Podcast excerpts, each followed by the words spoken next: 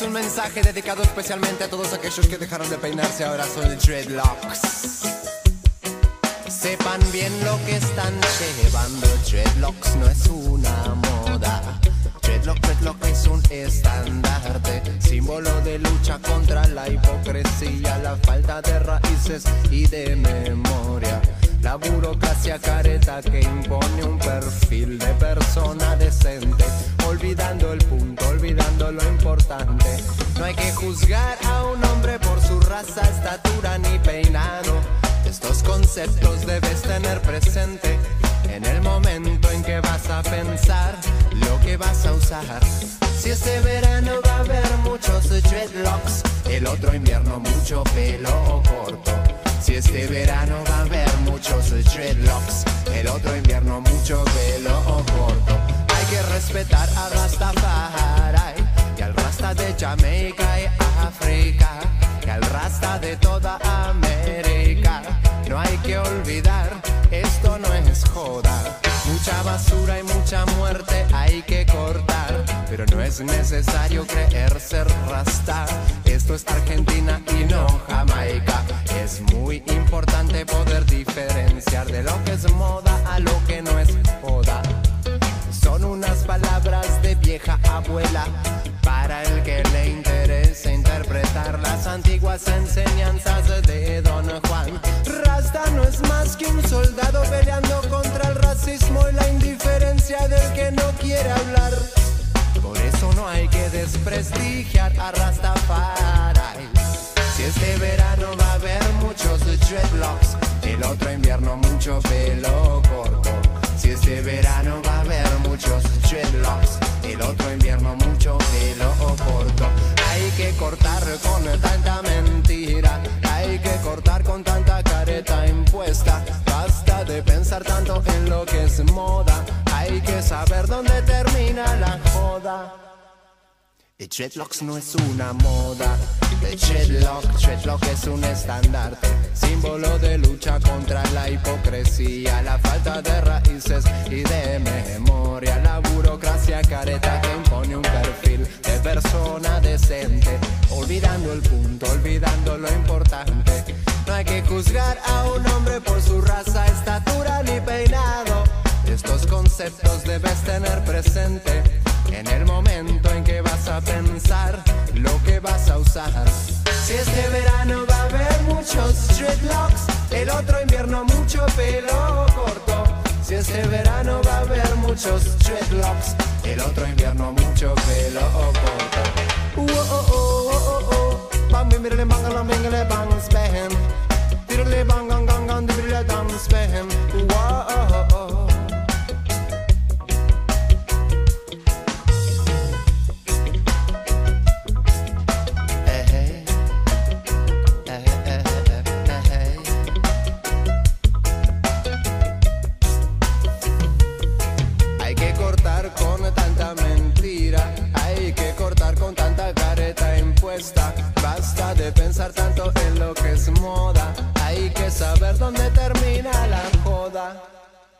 El dreadlocks no es una moda. Bienvenidos a Albatros, la casa de la poesía y la casa de todos. Yo soy Adrián Cancio y les invito a formar parte de este universo donde la magia y la belleza extralimitan los sueños. Siempre la poesía, siempre la casa, siempre Albatros.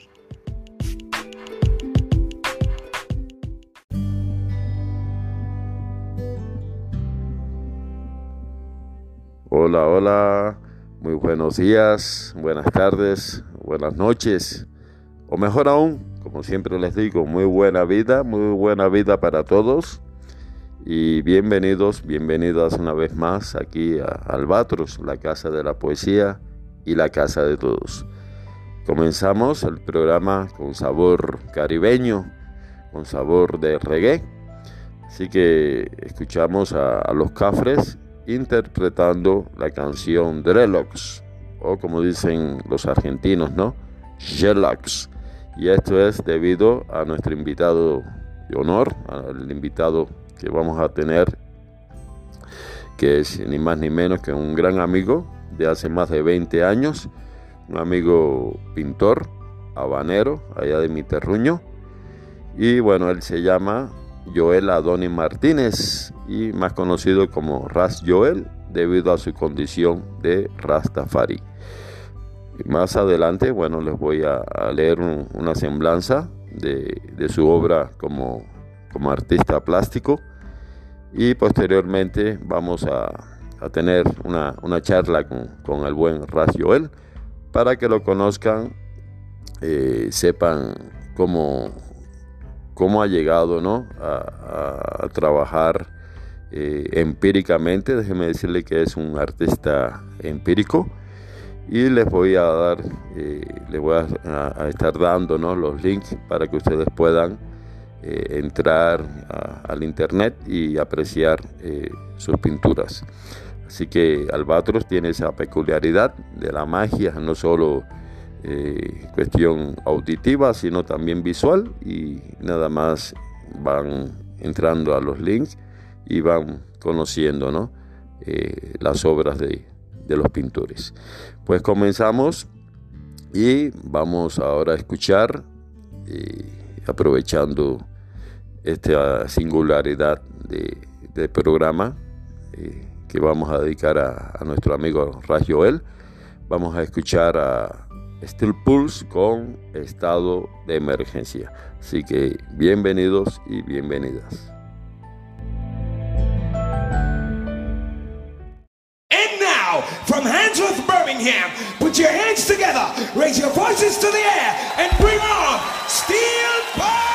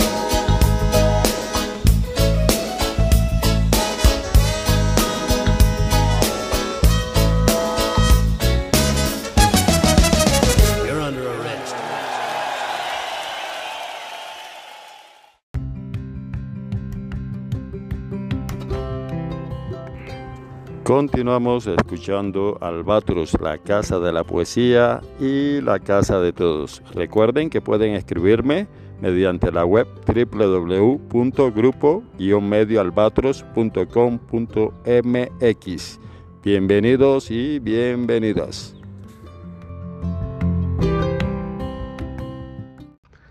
Mi nombre es Nelson Jiménez y te invito a escuchar Albatros, la casa de la poesía, la casa de todos.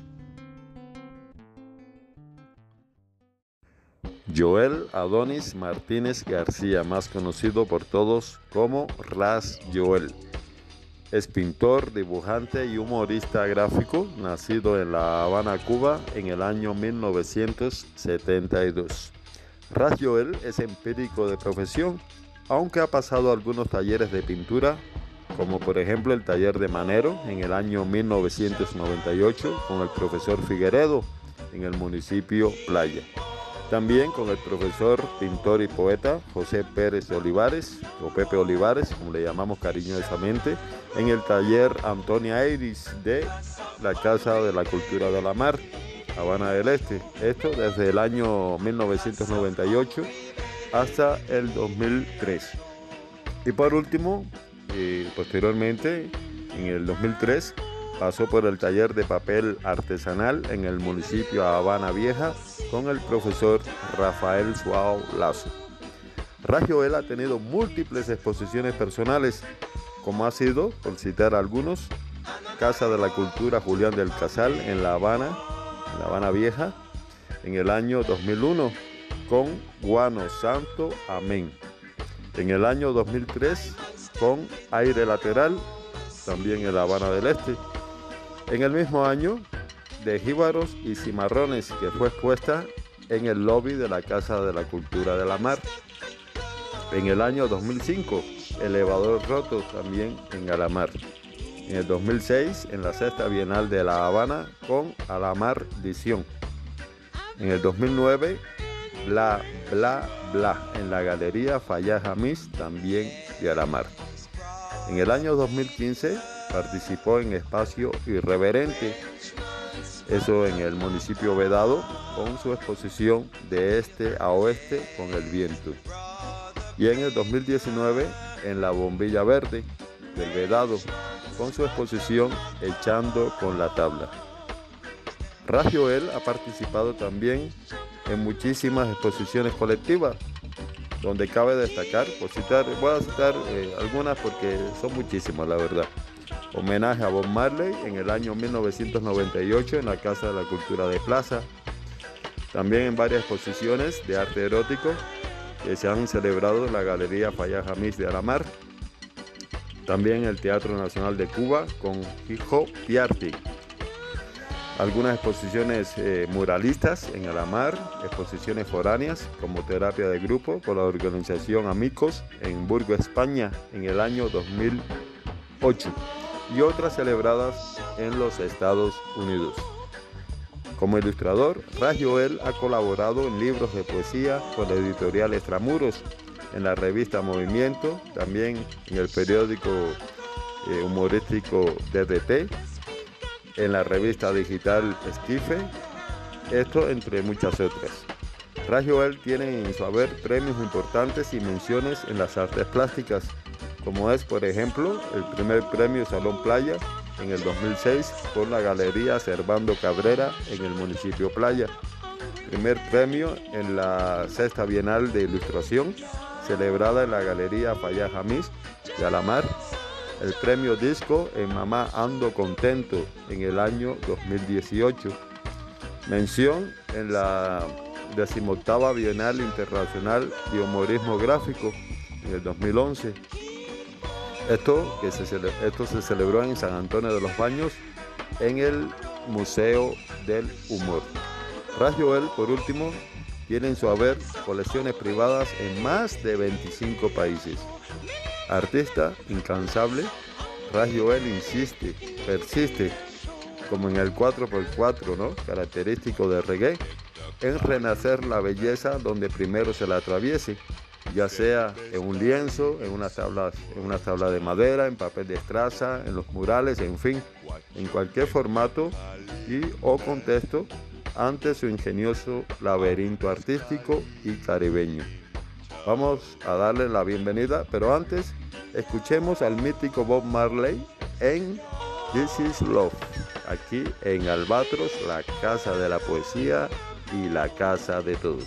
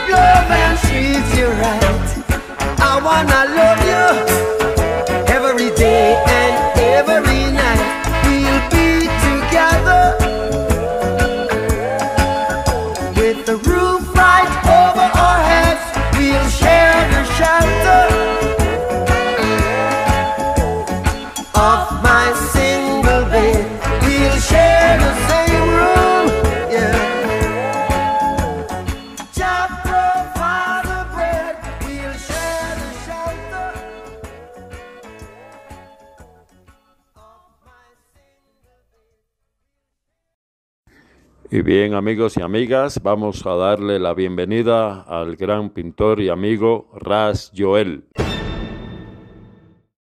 Bienvenido a Albatros Joel.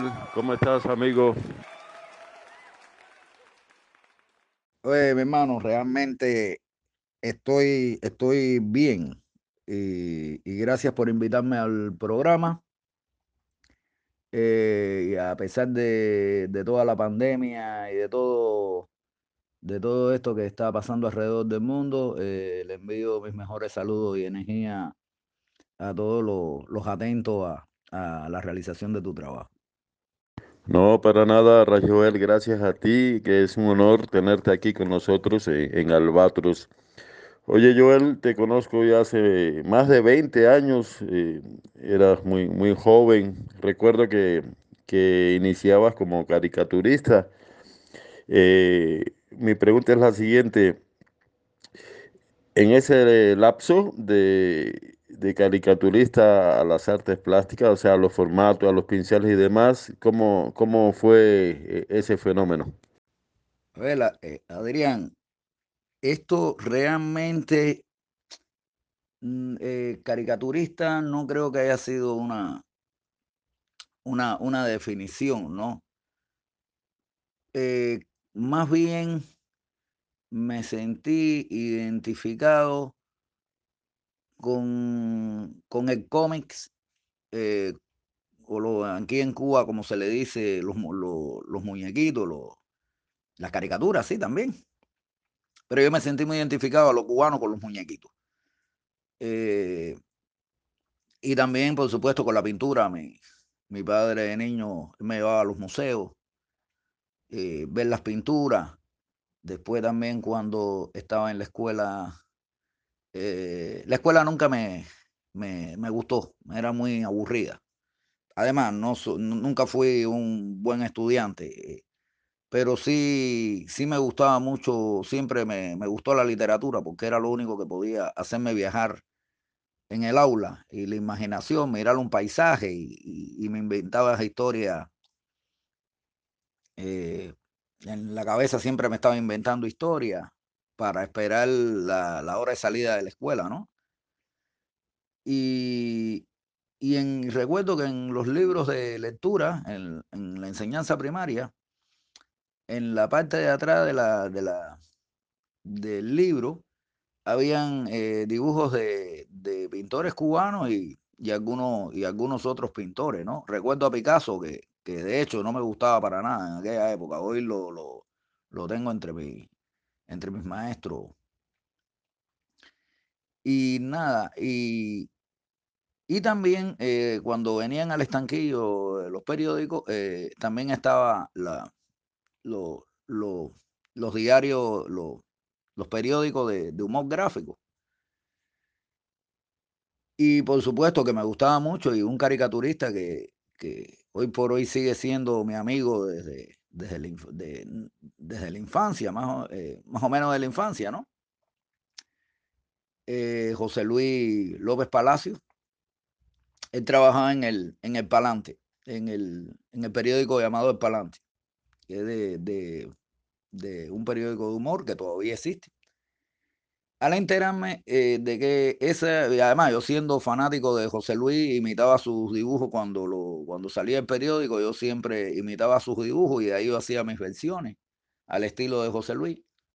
Y resulta ser que un día me dicen que José Luis era vecino de aquí de mi edificio, vivía en la otra escalera y el resultado final fue que eh, saliendo de la escuela un día ya estaba en, en, en la secundaria, en los estudios secundarios, y saliendo de la escuela un día voy a, su casa y le toqué.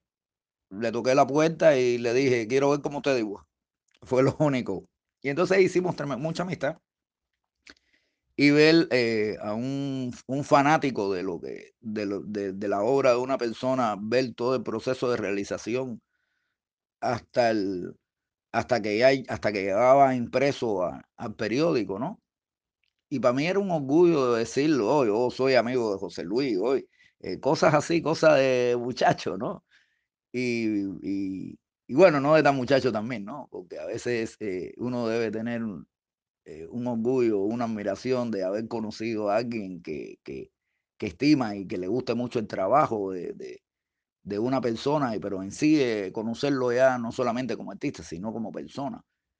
Y, y a mis amigos que les gustaba dibujar, eh, era como, como, porque tú sabes, entre, los entre los amigos a veces eh, surge como especie de una competencia, ¿no? entonces entre mis amigos de aquella época, que les gustaba dibujar, que ellos también tenían su cego porque también vivían en, en la ciudad donde, donde siempre ha vivido la, de la, la, la, clase, donde vive hoy la clase alta cubana, eh, un barrio que todo el mundo desea vivir ahí, que es en el centro de La Habana, de la gente del Vedado. Eh, y, y, la gente del Vedado, eh, muchos, no todos, ¿no? Tienen una característica de, de, aquello, de que yo soy del Vedado, que, que vivir en el Vedado es la, es la zona más culta, más, más, más, y entonces estos hijos hacen todo un reflejo de estas personas de amigos míos de la escuela eran los que hacían todo un reflejo de la sociedad donde vivían. Y la única manera de combatir su ego era decir, yo soy amigo de José Luis y es vecino mío y vive en un barrio periférico. Y, no, y fue bien, ahí viene toda la historia esta de la caricatura. Y, y a ver, esto es una historia un poquito larga, ¿no? Voy a tratar de contar. Discúlpenme si me extiendo, ¿no? Pero recordar es volver a vivir, como dice el refrán. Y, y pero también estaba como que la pintura estaba algo latente. Ahí. Ya sí, hasta que eh, em, eh, eh, tenía amistades, algunos vecinos que eran pintores, algunos estudiaban en la academia de pintura, yo me les acercaba, me, me, me gustaba ver cómo pintaban, veían todas las mezclas de los colores, cómo se lo, los usos del pincel, y entonces como que hay algo, como un bichito que te dice, coño, también tengo ganas de hacer esto. Y así fui entre una mezcla entre pintores, eh, caricaturistas, diseñadores, eh, eh, e, e, era, era toda una mezcla, era toda una mezcla. Y viviendo aquí en Alamar, esa mezcla se integró más. De hecho, el movimiento de alternatividad, de la cultura alternativa en Cuba, nació en, aquí en Alamar. Y, y, y, no es raro que un pintor sepa de poesía. Contigo mismo yo aprendí a, a, a conocer lo que es la poesía visceral cosa que, que, que, no es que se entienda, que no la sentía, hoy por hoy es la que me, es la que me gusta. Eh, eh, y, uno fue aprendiendo de, de, viendo el tema, ¿no? Eh, uno fue aprendiendo de pintores, poetas, cineastas, músicos, eh, fotógrafos, de la danza, también uno aprende hasta de hasta los delincuentes, porque a la mar era todo, era todo, es todo una mezcla, ¿no? De, de, personas de diferentes barrios que vinieron a vivir a una ciudad del futuro, creada por Fidel Castro en aquella época. Eh, y aquí se unió todo, y ahí ya hasta que llegó la, la pintura. Y pasé un taller con el maestro José Pérez Olivares, eh, un académico eh, muy genial, un maestro genial, realmente fue el único profesor de pintura en un taller que estuvo, que estuve dos años y medio. Y ahí empecé a buscar toda esta mezcla entre, entre pintores, caricaturistas, todo lo que me gustaba, eh, eh, tratar de hacer una mezcla y decidir por, por, por algo, ¿no? y realmente ahora el fuerte mío es la, es la pintura. Sigo haciendo humor gráfico, que, que, que, los respeto porque eh, se, se, se, puede decir mucho con, con una sola imagen y, y, mucho más directo. ¿Me entiendes? Y, y nada, ahí está, todo está mezclado, todo está vigente. Así mismo es, así mismo es, bien lo dices, ¿no? Eh, estos grandes maestros, como por ejemplo eh, Pablo Picasso, al final de la jornada eh, termina siendo nuestros maestros, ¿no? Sin importar el, el, contexto, sin importar tiempo y demás, pues terminamos llegando a sus obras. Oye Joel, ahora háblanos como tu vínculo con el rastafarismo, ¿no? Eh, ¿Cómo empezó esto? ¿Fue antes de tu incursionar en, las artes plásticas eh, o después? ¿Por qué? A ver, si, si puedes, ¿no? Eh, háblanos un poco de esto, por favor. Bueno, eh, todo, todo en mi vida está muy, muy vinculado, eh, tanto por el intelecto como por el, por el lado de las relaciones humanas, la, la, las experiencias que uno va teniendo, como, como hay algo que dicen, ¿no? Que, que uno vive como piensa y, piensa como vive, ¿no? Y, y, todo esto fue como que una cosa va tomada, eh, van tomadas de las manos. Eh, bueno, como bien tú sabes, nosotros, vaya, eh, eh, primeramente, primeramente, vamos a empezar a partir de la, de la, de la educación, ¿no? La educación que nos, que nos dan nuestros padres. Ese, es la, ese es el principio de todo. En, en la educación, amén, que me dieron nuestros padres, y tengo que tocarlo, ¿no? todo viene por filiaciones políticas. Eh, eh, eh, cre cre creyendo en un líder de una revolución, o sea, con todos los líderes que, que están desde, desde, el, desde, el 50, desde el 59 hasta la fecha, ¿no? Y todo esto, esta educación bajo todos estos preceptos con la que, se está, con la que estaba viviendo el país, es la que también te estaban inculcando, es lo que le estaban inculcando a uno en la cabeza. Pero también ahí entran otros factores, que es el rechazo hacia todo lo que no viene con un sistema socialista. Y ahí entraron la gente que ya venían escuchando el rock and roll de, de los años 60, eh, los primeros hippies de La Habana, los rockeros, eh, como un amigo en común que fue vecino tuyo aquí, Oscarito, que fue una gente que fue uno de los primeros rockers que yo conocí, eh, una gente con pelo largo y los pantalones recogidos, y, eso aquí en Cuba era raro, criticado, rechazado. Eh, vaya, todo lo, todo lo malo que, que, le pudiera haber ocurrido a una persona de, tomar una, una, actitud que venga fuera de, dentro de los conceptos de, de, un, de un socialismo, comunismo cubano. ¿Qué es lo que sucede? Que uno, cuando empieza a conocer este tipo de personas, no es tan realmente como lo pintan.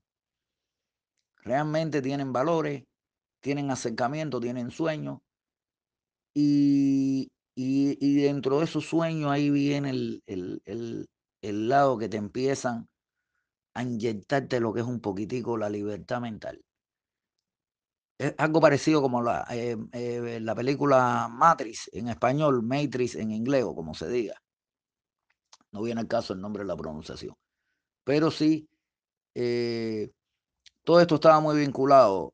Alamar fue una zona donde existieron muchos rockeros, existieron muchas personas que también estaban dentro de la cultura afroamericana, en el caso de la gente de, de, de tez negra, y, y, y todo el mundo, todo este grupo de personas tenían un punto de vista en común.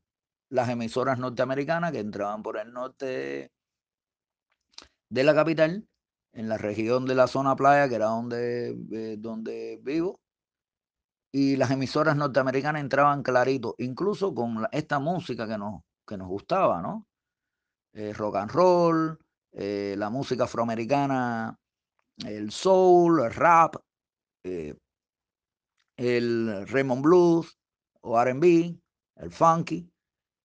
Y empieza toda esta, todas estas historias, ¿no? Y entonces uno como que va empezando a conocer gente, la música, y en aquella época eh, lo prohibido es lo que siempre más me ha traído, porque, porque cuando me prohíben algo con tanta insistencia es porque realmente hay algo que, que no quieren que tú aprendas, porque puedes rebelarte contra ellos cuando descubre que detrás de todo esto hay toda una falsa propaganda y mentira y todo eso, ¿no? Todo eso es en, dependencia de, de quien quiera dirigirte tu cabeza.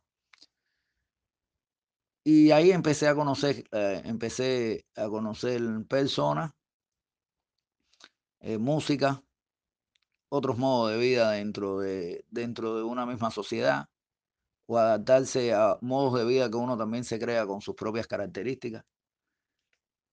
Y, y el reggae, eh, las primeras cosas que vi, por supuesto, Bob Marley, fue a través de la televisión que ya empecé a escuchar lo que era la música de él, porque Bob Marley lo ponía en la década finales de los 70 aquí en Cuba, ¿no?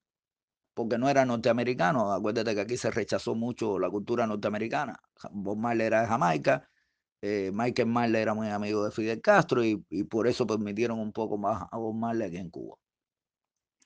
Resulta ser que eh, en la primaria, cuando estaba en la primaria, que ya estaba ya viviendo aquí en Alamar, tú sabes que muchos de los edificios aquí fueron eh, construidos por organismos. Eh, el Ministerio de la Construcción, el Ministerio de Cultura, el Ministerio de esto, y todo eran ministerios.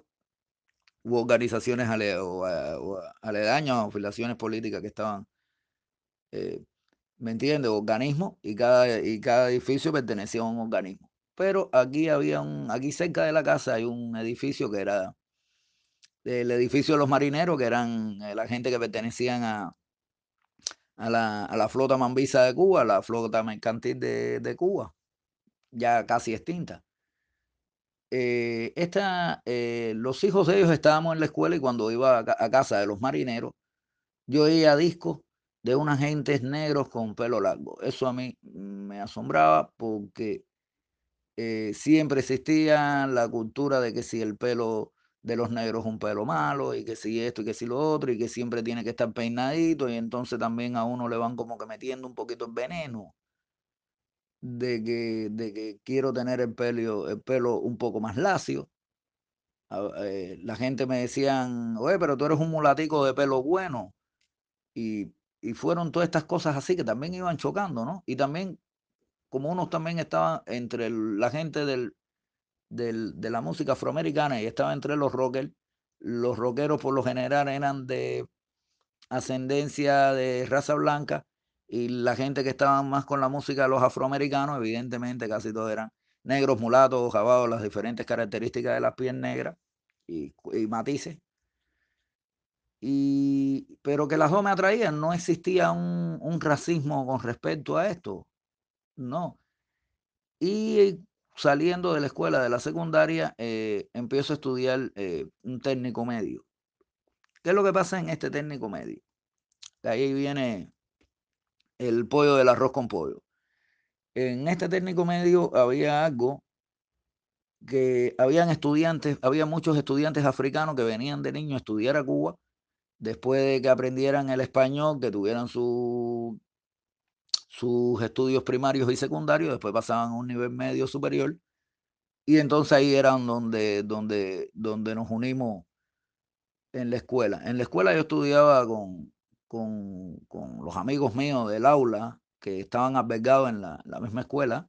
Eh, de hecho, una escuela naval, estaba estudiando en una escuela naval, mecánica naval.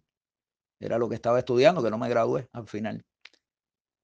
Eh, estos, estos africanos yo recuerdo cuando iba mucho a los albergues donde, donde ellos dormían, ellos tenían equipo de, música y, aquí en Cuba era muy raro alguien que tuviera algo para reproducir algo con casete. Tocadisco existía más, pero era muy raro también de escuchar la música que a uno le gustaba. No todo el mundo tenía esa música aquí, no existía un comercio, a no ser la radio o algún estudiante extranjero o algún extranjero que, tra que trajera música. Y, y ahí habían estudiantes africanos que escuchaban música reggae.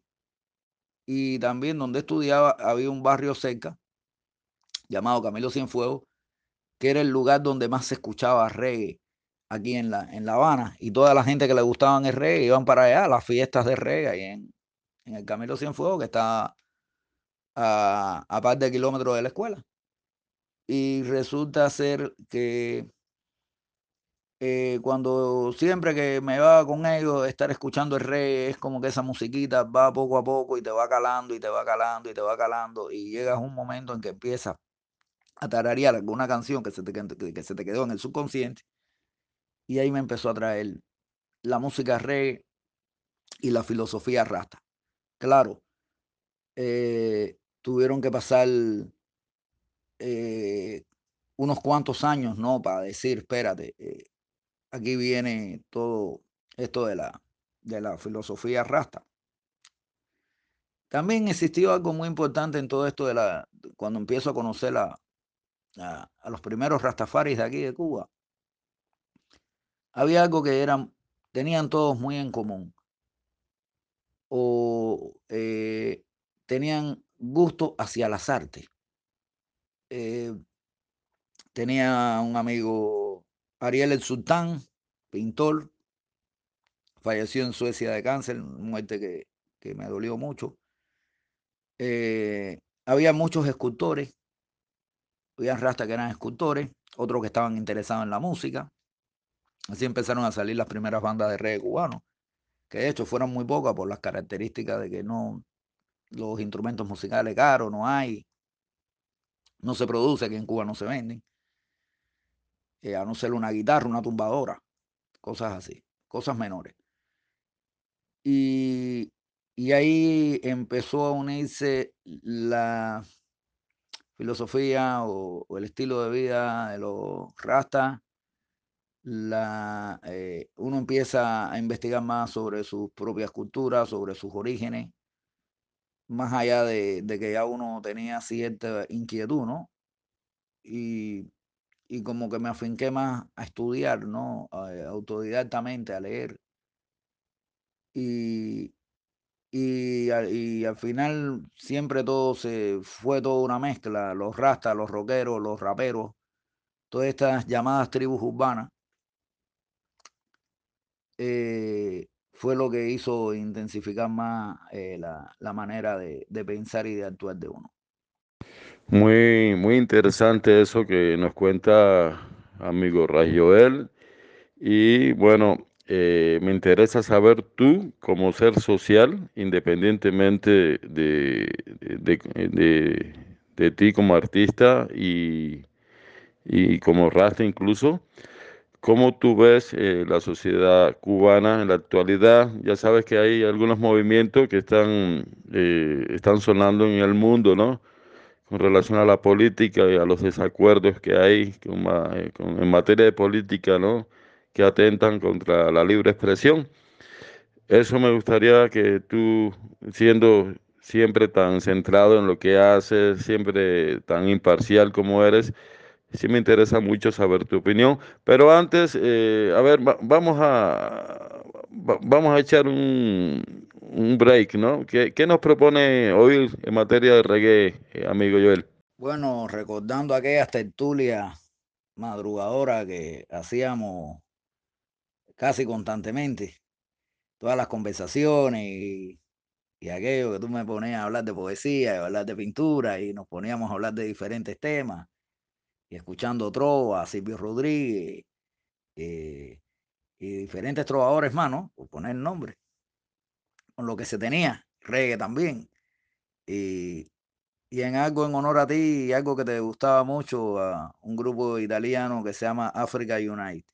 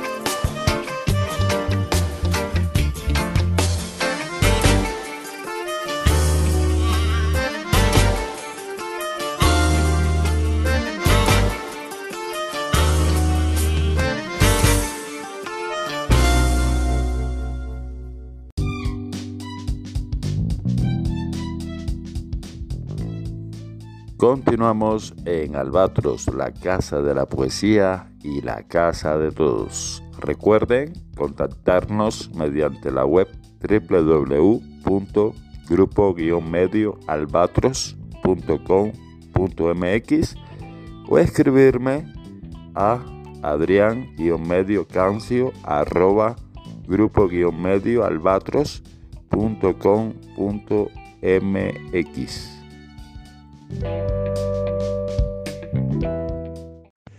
Bien amigos y amigas, continuamos conversando con el amigo y artista Raz Joel. Y bueno, Joel, nos quedamos con, con la situación social ¿no? que se está viviendo en Cuba con relación eh, a, a, la expresión y con relación a, a la raza. Tú tan imparcial como siempre te he conocido, tan, tan sensato. Eh, ¿Tú qué, qué, nos puedes decir, tú que estás viviendo allá en, La Habana? ¿Cómo, cómo tú ves eh, esta situación que se está viviendo en Cuba? Bueno, esto es, a ver, es una, es una pregunta aparentemente simple en el contexto, ¿no? Pero es muy amplia la respuesta. Y, y, por supuesto, todo esto es resultado de toda la situación de lo que está pasando. Es la acumulación de sucesos y, y hechos que ya vienen desde efectivamente, eh, vienen hasta históricos. Eh, la situación aquí en Cuba, desde un punto de vista analizar lo político. No me gusta la política para nada, de ningún bando, ni, ni demócrata, ni, ni esto, ni, ni, ni, ni socialista, ni capitalista. No, eh, eh, me considero un tipo, por ese lado, un poco anarquista. Y, y, puedo, y, puedo ver la, las cosas un punto de vista frío, ¿no? Sí, trato de ver las cosas con frialdad porque eh, es como mejor uno puede analizarla eh, eh, todo, ¿no? Más allá de, las preferencias o, o gusto o acercamiento a cualquier, a cualquier rama en, en, en actitudes filosóficas de la vida, ¿no? La situación cubana es algo ya que, que como que se viene cocinando de, de, años, donde hay muchos rencores, donde hay eh, mucho odio eh, hacia, hacia los bandos, ¿no? Los que los que nunca los que no apoyaron y se fueron, los que después se desmotivaron y se fueron, los que se desmotivaron y se quedaron, eh, o, no pudieron irse, o los que estaban de acuerdo y se fueron, que esas son las personas que tienen doble moral, los que están de acuerdo y se quedaron, los que están de acuerdo eh, por conveniencia, pero en el fondo no creen. Eh, o sea, es es algo muy, muy, muy amplio. los que están de acuerdo de los que viven aquí que, que, que ya es hora de que se unan todos los cubanos de todos los lugares del mundo. Los cubanos que vienen con sus intereses por otros lados, porque Cuba se libere para venir con sus historias y, su, y sus negocios y sus ganas de prosperar. Eh, en general, lo que estoy viendo es una Cuba como que se cierra un ciclo de que estamos volviendo a un 1492, pero más actual. O sea, como que Cuba es una isla eh, que necesita unos conquistadores. Es como estoy viendo esta, esta cosa, eh, esta situación. Y los conquistadores y, el, y el aire de los conquistadores tiene que ser externo. Porque interno, eh, todo el mundo piensa que, que, bueno, que todo es eh, una lucha de, de, de, de armas. Otros piensan que es pacífico. eso cada cual tiene su, su manera de, de pensar con, con, con, esto, ¿no? Y, y todo esto lo que está trayendo es un resultado de, de un grupo de personas que quieren mantener un poder eh, eh, contra otro grupo de personas que mm, dejaron de creer o nunca creyeron en ese poder y y ya empezaron a, eh, eh, las protestas, ¿no? Otra generación que no, no, no vivió eh, los cambios, porque el gran cambio vino con la caída del campo socialista ruso, soviético, ruso no, soviético. Y el resultado final es que, que estas personas que no tienen ningún, eh, no tienen nada arraigado, arraigado, que digo, con, con, la, con la política que nosotros nos criamos de los 70, eh, no tienen deuda con, con nadie, ¿no? No estoy queriendo decir que uno porque esté criado en los 70 tenga deuda con ellos, no, no viene al caso.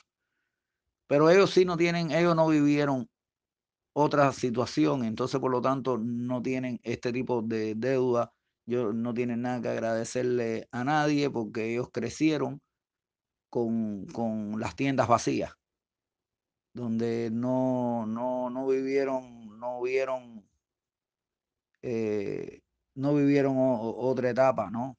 no como nosotros no vivimos la, la anterior a la revolución.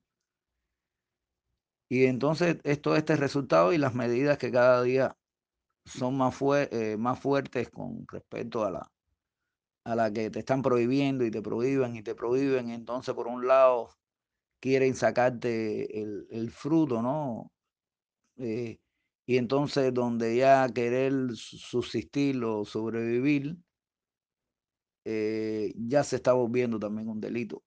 Y es lo que realmente está ocurriendo con todo esto. Y por supuesto, el- es un movimiento intelectual, se, se, se siente eh, muy, muy, ¿cómo se llama? Eh, ofendido con todo lo que está ocurriendo y el resultado son todas las revelaciones, todas estas eh, rebeliones, ¿no?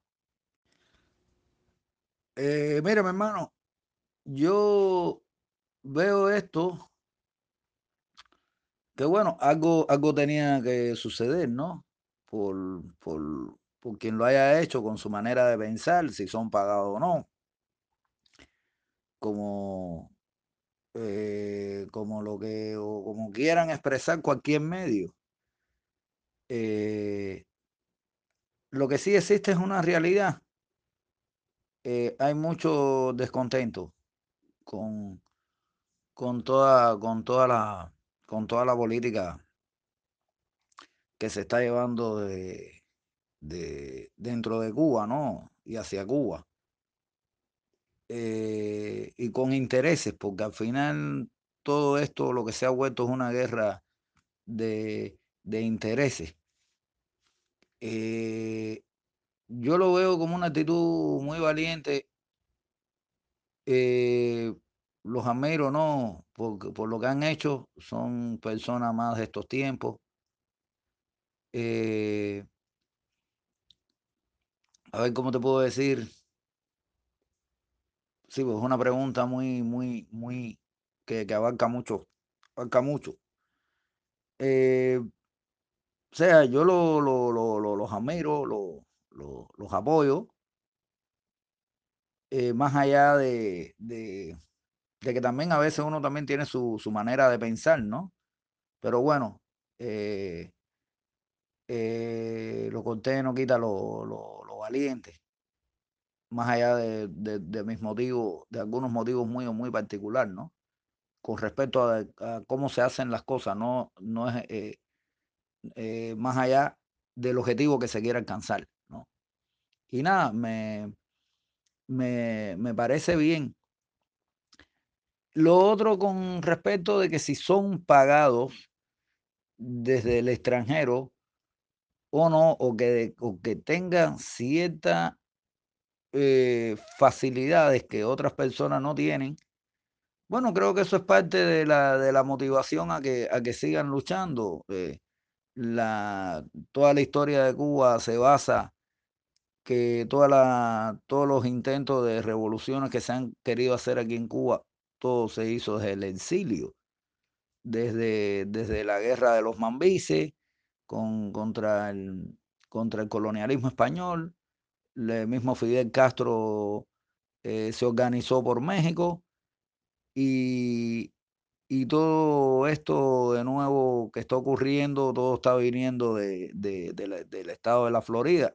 O sea, es como que si estás volviendo de nuevo a la etapa de los mambises, donde eh, todas las revoluciones siempre, más allá de que se armó desde un exilio, también recibió un apoyo eh, económico desde un exilio. Eh, no se puede hacer política sin dinero, se tiene que contar con, con, con algo, ¿no? Y entonces, nada, esto es, al final siempre digo, ¿no?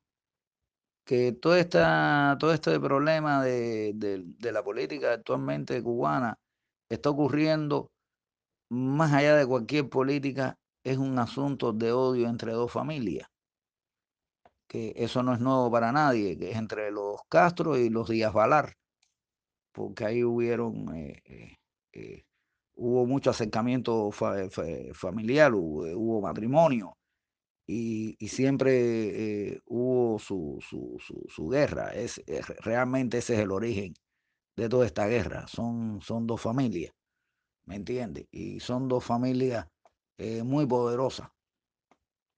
Y nada, y, la gente eh, se está, están como que, sintiendo más allá de, que si hay guerra entre familias y eso, están viniendo ya los resultados personales, que, que es todo esto, toda esta historia de la, de la, escasez y la mala organización y la mala administración eh, por, por asuntos ya propiamente eh, de particulares, ¿no? y de, y de y de adquisición de, poder y de, y de, bienes. Es lo, que, es lo que está pasando. Y con, y con respecto a todo esto de los movimientos artísticos que se están eh, revelando, también están, están viniendo leyes y más leyes y más leyes y más leyes y más leyes que realmente no es un beneficio. Vuelvo y te digo, eh, como te respondí en la pregunta anteriormente, o sea, sobrevivir o cualquier medio de existencia, tanto mental como corporal, ya se está volviendo un delito. Y eso como resultado lo que trae es una rebelión de cualquier índole, más allá si es cultural o todo, al final es una revolución social o, eh, o protestas sociales o manifestaciones sociales, es lo que, es lo que ocurre. Y bien, Joel, ahora ya regresando a, a lo que nos compete, ¿verdad? Oye, em, soy testigo de que has pasado por todos los, eh, todos los, formatos, ¿no? David y por haber, con relación a tu arte, eh, al lienzo, has pasado por incluso por el papel de estraza, ¿no? O papel cartucho, como se dice allá en Cuba. Has trabajado con pasteles, recuerdo cómo estudiabas los pies eh, en, tu estilo, ¿no? De, de, arte, ¿no? Recuerdo cómo pasaste día estudiando los pies, estudiando con tu, con tu sello, ¿no? Con tu, tu forma, ¿no? Eh, pero ahora estoy viendo que estás trabajando mucho en madera y en formatos enormes. Eh, ¿Por qué ahora e, ese, ese hincapié ¿no? con, la madera. Hay, hay algo, Adrián, y bueno, eso lo sabemos, pero bueno, estamos compartiendo, vamos a decir, esta, esta conversación con otras personas conocidos y otros que no nos conocen, ¿no? Pero vamos a hablar hacia lo que hacia los que no nos conocen. Eh, Adrián, eh, ¿cómo decirte? Tú sabes que uno siempre nos hemos caracterizado en la gran mayoría de vivir en, una escasez monetaria. Por supuesto, escasez monetaria trae por su, eh, escasez material, porque todo en el mundo se mueve con, con el dinero. Y, y, también siempre ha habido algo dentro de, la, dentro de las personas que carecen cosas y tienen ganas de hacer algo, siempre te, terminan inventando, eh, eh, buscando eh, o trabajando con materiales no convencionales para lograr un objetivo de, en, su, en su proceso de, creación. me refiero en todos los sentidos porque para mí todo es arte, no es que existan las bellas artes y eso sea lo primordial. No es mi criterio por ese lado. ¿Y, qué es lo que ocurre? Eh, al, existir todas estas carencias materiales, uno tiene que estar buscando estas alternativas, ¿no? Como, como, el, eh, como el papel de, envoltura. Lo vi en, un pintor eh, austriaco que se llamaba Hundertwasser. Hundertwasser, no, no sé muy bien la producción, la, traducción, no, no conozco el idioma. Y, y con Hundertwasser eh, vi que él trabajaba mucho en, papel de, eh, de, de, mercado, ¿no? También otro amigo mío, un rasta, también trabajaba mucho en este papel y, y usaba el pastel y me, y me gustaba toda esta, toda esta mezcla, ¿no? Por el lado cubano Ariel y por el lado extranjero Basser. Después cuando uno iba al Museo de Bellas Artes, que uno se fue asociando más a, a lo que a lo que eh, viene a ser con, con, la gente que han estado en academia, que uno al final, uno hacía las cosas por instinto, por lo que veía, no porque tenía un conocimiento, pero después cuando uno va teniendo un acercamiento a todas estas personas que han estudiado, uno dice, coño, pero este, este, este papel siempre se ha usado, ¿no? Eh, este papel de mercado y, es un papel con una exquisita eh, calidez y, y, de, y de calidad, y de, y de calidad, ¿no? Entonces, fue esta etapa con, con, el papel porque era lo que más fácil se podía eh, conseguir. Al pasar los años, eh, empieza a escasear este papel. Y bueno, eh, Cuba es un país que está totalmente en ruina, todo está que se cae, todo está que se derrumba. Y, y, la, y la madera, que Cuba siempre ha tenido lugares con muy buena madera, o sea, un país tropical donde, donde abundan mucho los árboles. Eh, eh, todo esto, todos estos productos eh, derivados de la madera antiguos que se botan o que se, o que se, de los, o sea, que, que, que aparecen tirados en la calle, uno dice, bueno, esta es una, una, una alternativa también por las constantes lecturas, viendo sobre el trabajo de los antiguos, la madera también ha estado vinculado a mi vida. Eh, mi padre, eh, por tradición de familia, teníamos esto de la ebanistería. De niño siempre he respirado la madera y, y, y como la madera, mi peor enemigo es el comején. y entonces ese fue el resultado de la, de, todo esto, al ver todo este arte egipcio, de las tablas mortorias de Alfayún, que me, me agradan, por suerte en el Museo de Bellas Artes de aquí de Cuba tenemos varias muestras de, de esas tablas. Y entonces opté por cambiar el soporte del, del, por la escasez del papel craft o papel de mercado eh, por las tablas y, es el trabajo que estoy realizando ahora. Eh, ¿Cómo las obtengo? Eh, voy a la costa, vivo muy cercano al mar y, y voy a la costa o a la playa y después de las tormentas, todo esto que le, llaman acá palo de resaca, eh, voy, a, voy como, como a una tienda de materiales y voy con una mochila y también como hay mucha basura en la playa y, y, lo que no es del mar, el mar lo devuelve hacia la orilla. Eh, eh, de ahí hago mis elecciones con qué materiales son los que voy a trabajar y, y bueno, este es el resultado de, de todo lo que, lo que estoy haciendo ahora, más todo el acercamiento que tuve a la madera de niño, la carpintería, mi abuelo por parte de padre fue carpintero, mi abuelo por parte de madre también fue, eh, fue carpintero. Y todo el arte eh, de los, no sé, cultura celta, los africanos, todas las culturas, todas las culturas, Latinoamérica, todas las culturas están, han estado muy vinculados a la madera y al barro. Y, nada, y, de ahí fue donde vino esta solución de cómo resolver eh, eh, estos materiales llamados materiales pobres, que no los veo tan pobres. Muy bien, muy bien. Yo de la parte materiales que hace enriquecido de una forma increíble. Déjame decirte, mi estimado amigo, que ya yo te anuncié por la por el grupo Albatros ahí del Facebook y ha, causado un revuelo ahí con la gente deseosa, ¿no? Por conocerte y demás.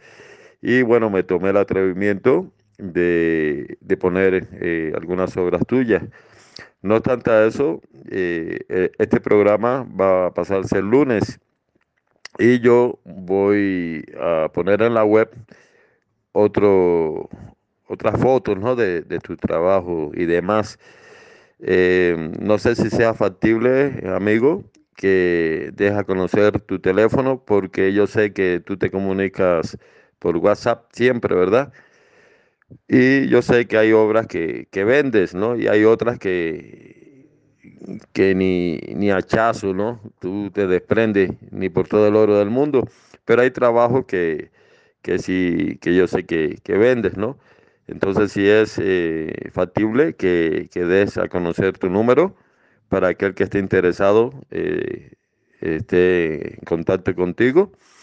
Y eh, no obstante, eh, repito, voy a, si tú me lo permites, voy a, a, dar muestra de tu trabajo en las redes sociales y en la página web que, que tiene Albatros. No obstante eso, donde más eh, pueden la gente, donde pueden conocer tu obra eh, o también mediante tu, tu, cuenta de Facebook o cómo?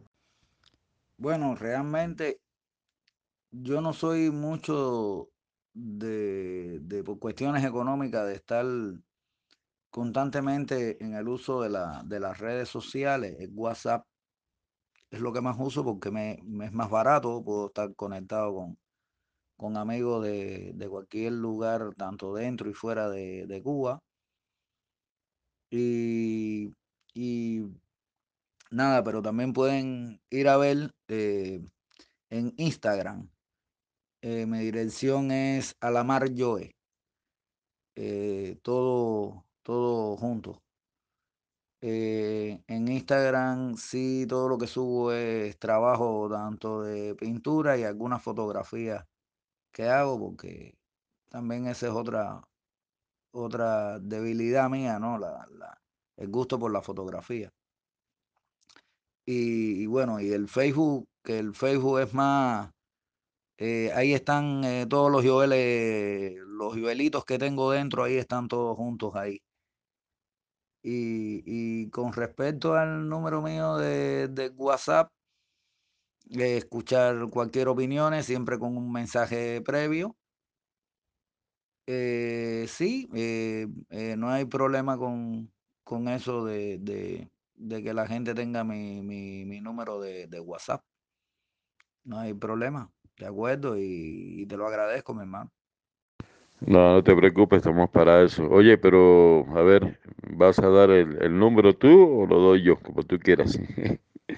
ya, preséntalo tú, preséntalo tú.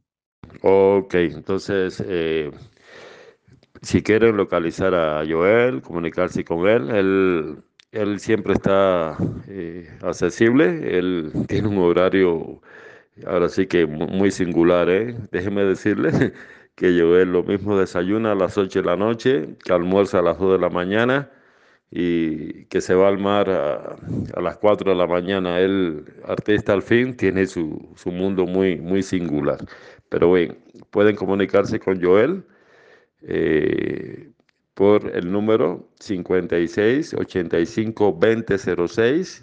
Ustedes saben que hay un, una alada, ¿no? Que en este caso sería eh, ponen el signo de más, luego el número 53 y luego ponen el número que les di, que es el 56 85 20 06. ¿Así es, Joel? Sí, pueden, pueden llamarme ahí y, y no, hay, no hay problema con eso. Y bien, Joel, eh, déjame decirte, Albatros tiene una, una audiencia eh, enorme, eh, enorme. De hecho, ahora que estaba bajando las grabaciones en la plataforma, en estos momentos hay más de 70 mil personas que están escuchando otros programas. Así que yo supongo que cuando este salga al aire, pues eh, corra la misma suerte. Y sabes que donde hay mucho cúmulo, pues eh, predomina de todo tipo de, de, situaciones. Estoy pensando en los jóvenes que empiezan eh, en esto de las artes plásticas. Tú como artista experimentado que eres, que me consta el esfuerzo que has pasado, me consta tanto, tantos años de estudio, tantos años de, de, de emprendimiento. ¿Qué consejos tienes para esos jóvenes que empiezan en las artes plásticas? Bueno, compadre, lo que le puedo transmitir es lo, lo mismo que he hecho y lo mismo que hicieron y, otras personas antes que yo, eh, que transmitirme ese conocimiento, también ya uno ya lo tenía adentro, ¿no? Porque es como algo que uno siempre quiera eh, eh, hacer o descubrir. Simple y llanamente es mantener, eh, estar siempre con el estado de la curiosidad la alerta. Si yo fuera gato ya yo estuviera muerto. Bueno, creo que de hecho tengo vida de gato. he estado a punto de perder la vida siete veces. valga la redundancia, ¿no? siempre tiene que estar alerta con, con la curiosidad. Eh, ser curioso, experimental, eh, como decimos los cubanos, si te gusta algo, pártele el brazo. Esa expresión es como que toma de todo lo que te guste, eh, mete en tu, en recipiente de cocina todo lo que te guste, agítalo y, ese es tu, tu, tu sabor propio en cuanto al resultado de, tu trabajo. Ya, eh, eh, mucho estudio, no solamente a los artistas plásticos, sino en general, porque de, porque de todo el mundo se aprende. Eh, mucho estudio, no dejarse llevar por lo banal. Si hay algún trabajo de alguna persona, alguna persona que en específico que le guste, eh, busquen de dónde esa persona, eh, o sea, de dónde es el origen del, resultado del trabajo de una persona. Busquen siempre el origen, el, eh, la verdad de todo está en el origen de, la, de las cosas. Simple y llanamente me gustaría despedir a todos los, a todas las personas que estén escuchando o siguiendo tu, genial trabajo.